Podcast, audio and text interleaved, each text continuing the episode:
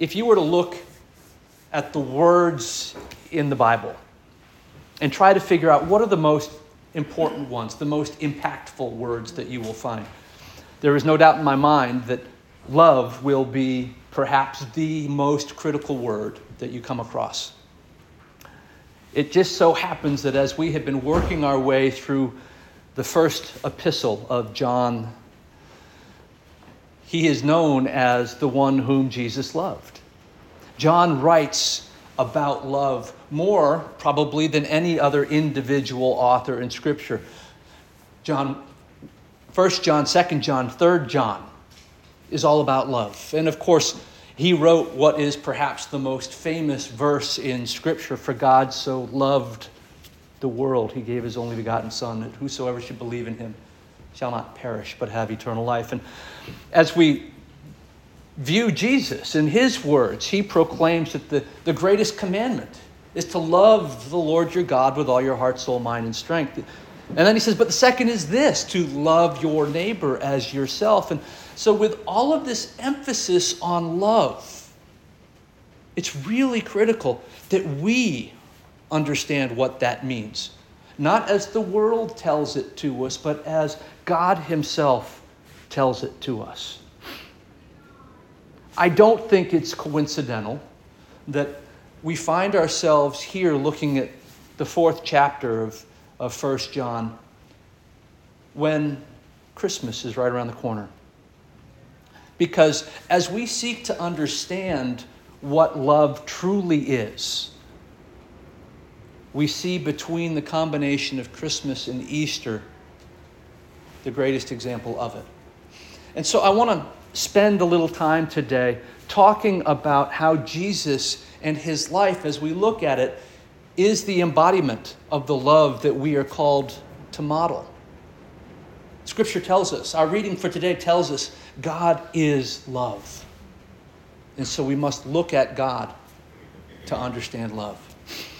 And so, the first thing I want you to understand as we approach this celebration of Christmas, this commemoration of the day, we don't know exactly what day, but we're going to celebrate it in about a week, that God became flesh. God incarnate. And that act alone, for us to really appreciate what it means, requires us looking in two different things. Because what does it mean for God to become flesh? What does it mean for God to come and dwell among us?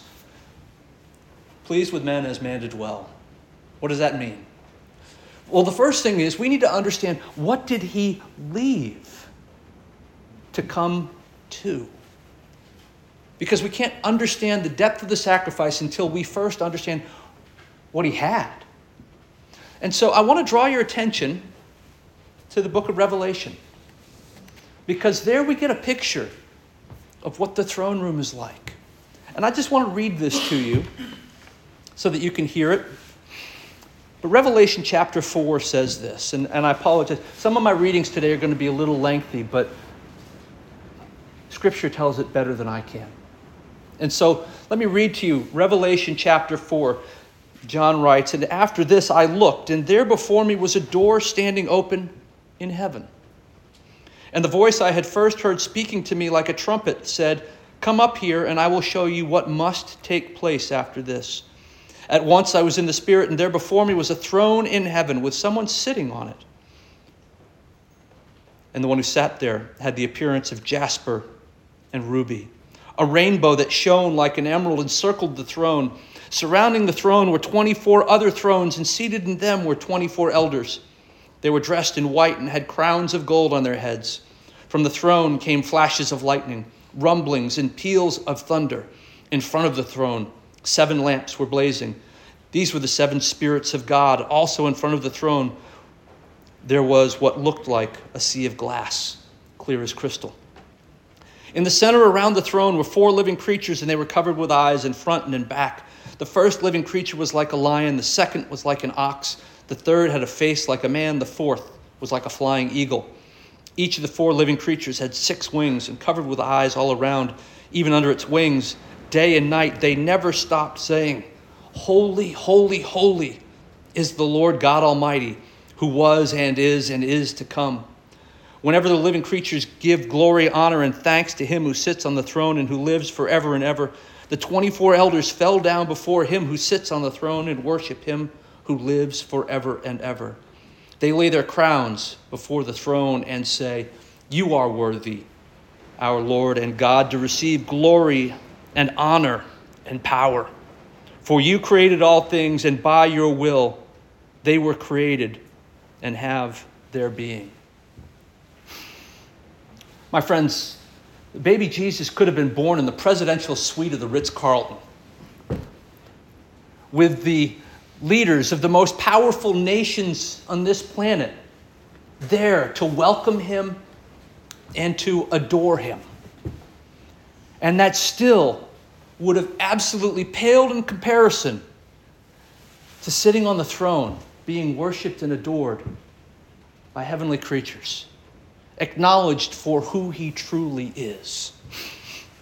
He left behind the throne in heaven to come here. Think for a moment, if you will, about the encounter that the rich young ruler had with Jesus. Jesus finally says to him after this man is convinced that he has followed God with all of his heart, soul, mind, and strength, he says, Great, no problem. Just one thing you lack. Take everything that you have, sell it, and give it to the poor, and then come, follow me. Was he asking that rich young man to do anything more than he hadn't already done? I promise you this he could say to Elon Musk today, a man worth $200 billion, Elon, sell everything you have, give it to the poor, come follow me, and you will still not have come anywhere close to what Christ gave up to follow the will of God for us. What did Christ give up to come down here to be born? We can't even imagine what he gave up. All we know is you could give up everything on earth and it still wouldn't come close. so that's what he left behind. But we know the story, don't we? So we know that Jesus didn't come down here to be born in the presidential suite of the Ritz Carlton. He didn't come down to be adored by the leaders of this world. He came and was born in a manger. God sent the lowliest, the shepherds, to come and testify to the birth of the Messiah. Not men of power, women of power, but those in the lowliest of settings. Not the most comfortable bed known to man, but on a manger. Something fit for beast.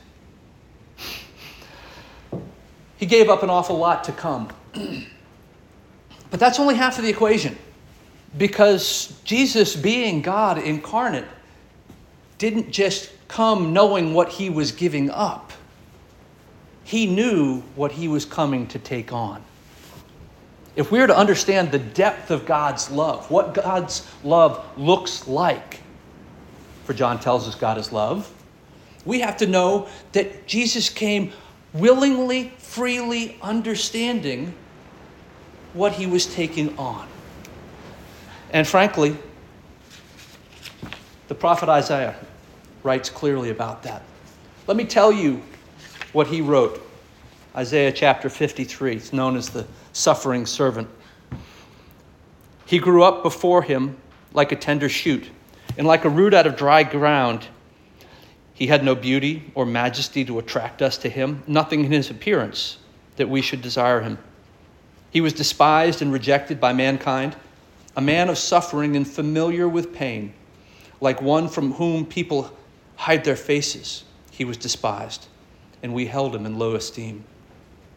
Surely he took up our pain and bore our suffering, yet we considered him punished by God, stricken by him, and afflicted. But he was pierced for our transgressions, he was crushed for our iniquities. The punishment that had brought us peace was on him, and by his wounds we are healed. We all, like sheep, have gone astray. Each one of us has turned to our own way, and the Lord has laid him on him the iniquity of us all. He was oppressed and afflicted, and yet he did not open his mouth. He was led like a lamb to the slaughter, and as a sheep before his shearers, shearers is silent, so he did not open his mouth. By oppression and judgment he was taken away. Yet who of his generation protested?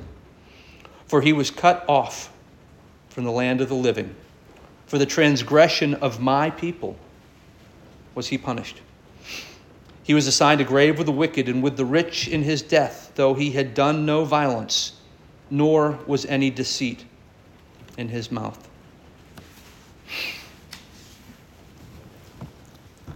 He gave up with something so phenomenal we can't even imagine. And what he took on is something of our worst nightmares. And somewhere between those two realities, is this massive chasm in which we find what love looks like to God. Understand, God knew all of that. He knew what he was leaving and he knew what he was taking on. He knew that he was going to go from being worshiped and adored to being despised and rejected. He knew that he was going to be going from a place where he was revered as the author of truth to a place where he was going to be condemned as the purveyor of lies and a blasphemer. He knew he was going from a place where he was being exalted as the creator of all that is to a place where he was indeed going to be lifted up, but on a cross.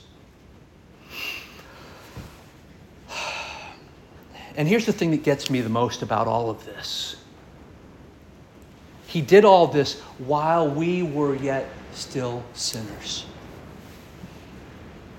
And that's where we need to get to if we're truly to understand what love looks like from God's perspective. Because some of you know I'm a volunteer firefighter.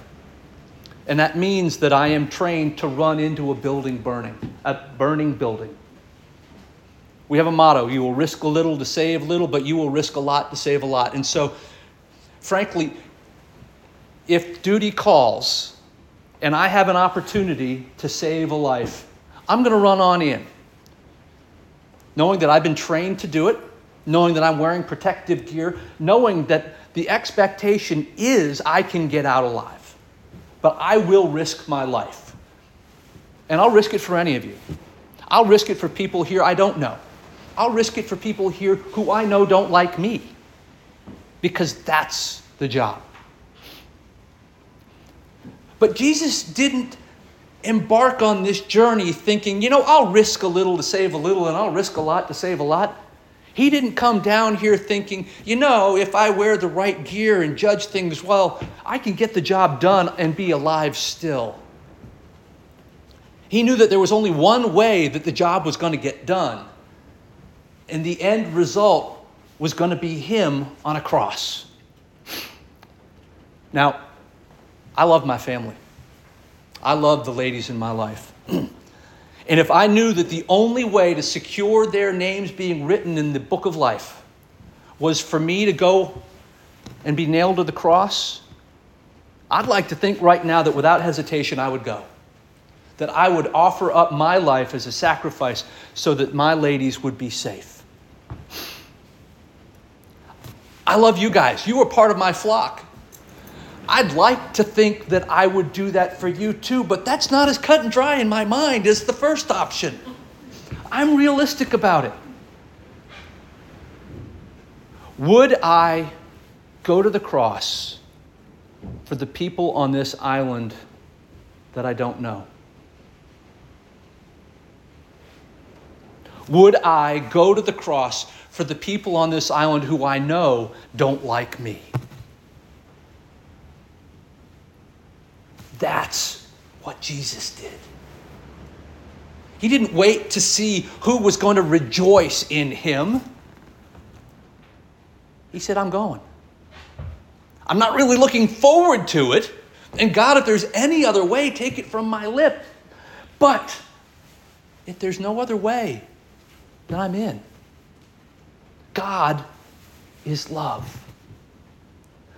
And so, as we look at this explanation of what God's love looks like, we are forced to look into our own lives because what John is telling us here is we must love as Christ loved. We must look at God's love and say, How are we doing in that reflection?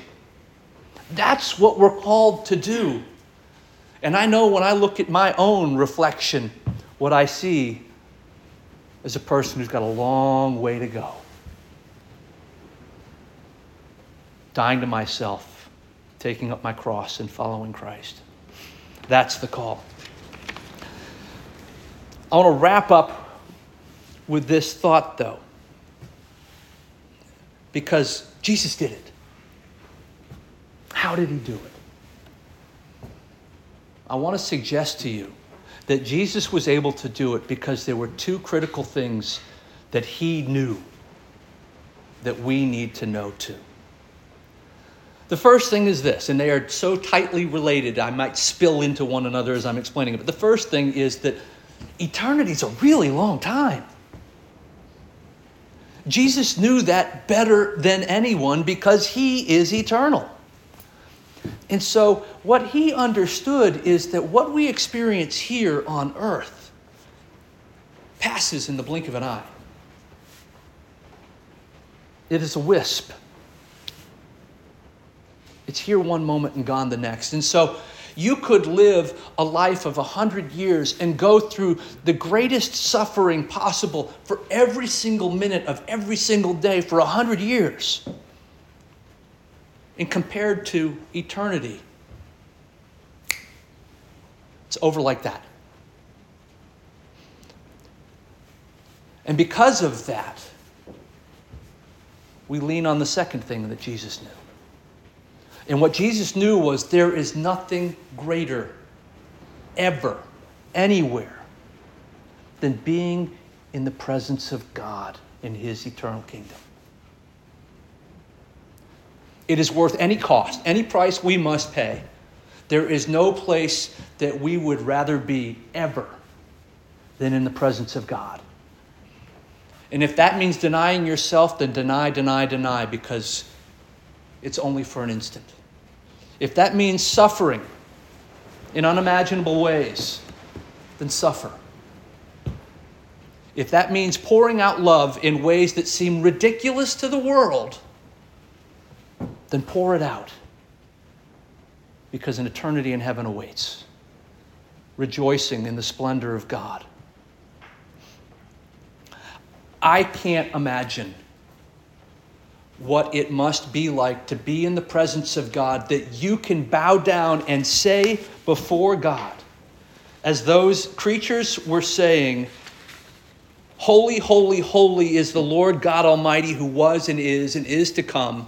And then saying, You are worthy, O Lord and God, to receive glory and honor and power, for you created all things, and by your will they were created and have their being. To say that moment after moment after moment and rejoice in the truth of it and feel like you need to shout it louder. But I know that's what it's going to be like in the presence of God. That we will never tire of rejoicing in Him. That we will never have experienced a love more filling and complete than is exuding from the very essence of God that we get to experience forever. But because of that, Jesus can boldly tell us to pour out a love like him. Because this world will love those that it loves and do nice things for it. Jesus says the love of God is to lay down your life for those who would gladly take your life from you. John's letter is an exhortation to us to love as Christ loved to love as God loves. And Jesus says it's all worth it. For that reason, unto us a child is born, unto us a Savior is given. This Advent season is a season of preparation for the celebration of His birth. As we spend this next week thinking about the Christmas to come. Ponder more deeply what God did for us, what Christ gave up, what Christ took on, and what he exhorts us to follow. That is where we will find the only definition of love that matters in the manifestation of love Christ our Savior. Amen? Let's pray.